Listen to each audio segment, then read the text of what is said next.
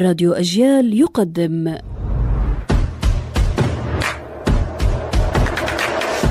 أصل الكلام عارف حجاوي الوفيعة كلمة تعلمتها في المدرسة. كتب لنا خليل السكاكين في درس القراءة امسح القلم بالوفيعة. هذه خرقة صغيرة وفي أيامي وأيام خليل السكاكين أيضا كنا نكتب بقلم الحبر السائل. فعندما نستمد من المحبرة يتلوث سنه فلا بد من مسحه فهذه الوفيعة.